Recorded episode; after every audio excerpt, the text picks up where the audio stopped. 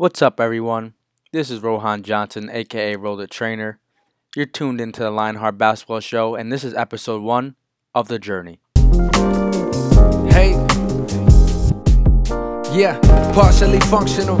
Half of me is comfortable, the other half is close to the cliff, like Mrs. Wow, so yeah, first episode.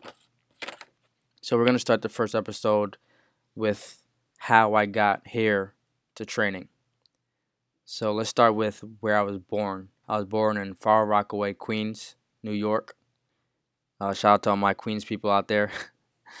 um, first couple of years of my life, like I would say one through five, was kind of scattery.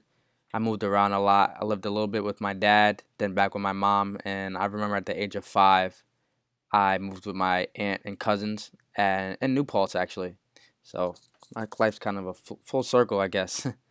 But I started playing sports when I was seven. My best friend at the time, Thomas Castro, introduced me to football. His dad was the football coach of the Rockaway Ravens at the time.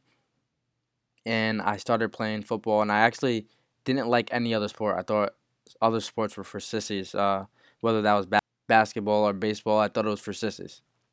But at the age of 10, I moved to Kingston, New York, where I met Coach Chris and the Boys and Girls Club. Showed me how to play basketball pretty much. I mean, I was athletic and I was quick, but I was short. And I actually didn't make my seventh or eighth grade modified team my first year. And I ended up failing eighth grade. I had a rough year. I'm sure that's a, another episode we'll talk about. But I did make it my second go around in eighth grade.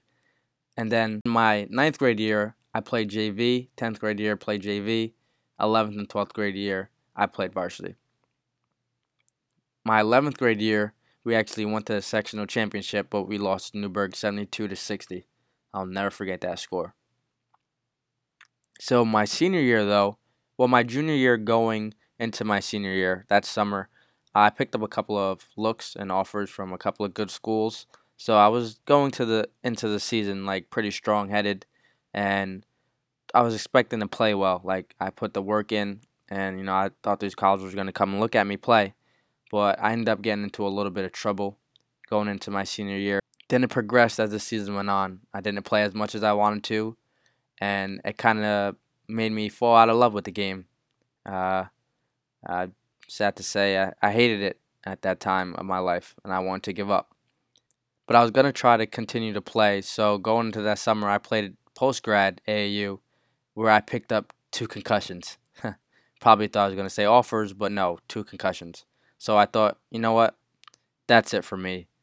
So I went to SUNY Delhi and I tried out for the team, even though I still wasn't cleared for my concussions. And I told the coach I didn't really want to play.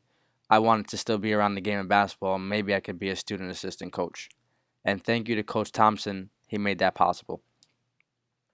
So that's where my training kind of started. Uh, I met guys like Ramsey Badaway and Cesar Castro, who I'm still friends with today, and they kind of forced me into it.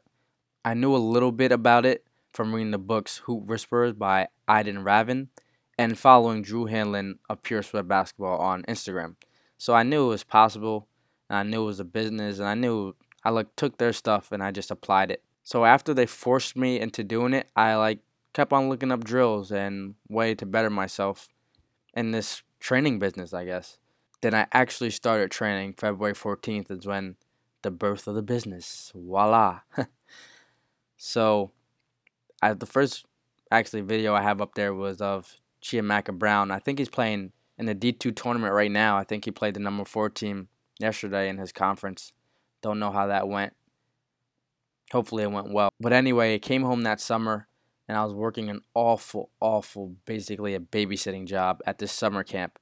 And I thought, how am I gonna make this work? Like, how am I gonna make money doing this? Like, it's I wanted to quit then too, but I stuck through it, and I continued to do it. I continued to student assistant coach, and this summer, this past summer, before I came to SUNY New Paltz, things worked out well. I got to coach at Marist University and Syracuse University for the summer camp, and I met some amazing coaches and amazing people. I also got the opportunity this past year to go to USA Basketball Coaching Academy, where I met my favorite coach of all time, Bobby Hurley. Yeah, a lot of you youngins probably don't know who that is because he's out of the coaching business now, but he's a legend, legit. So I came to SUNY New Paltz, and Coach Kenny gave me the same job that I had at SUNY Delhi, student assistant coaching. This was my first year doing it, but it was fun and I learned a lot. Coach Kenny is a great guy, but I also continued to train, and I felt it was better because I was closer to Kingston, New York, which basically is my home, and business is starting to take off. So that's pretty much where I'm at right now. So come on this ride, this journey with me, and let's see how the rest of this goes. Well, thank you for listening. Hope you enjoyed the show. Follow me on Instagram and Twitter at Roll the Trainer. Any questions, just shoot me a DM and I'll be sure to answer it here on the Lionheart Basketball Show. Thank you. Hey. Yeah, partially functional. Half of me is comfortable, the other half is close to the cliff, like Mrs. Huxtable.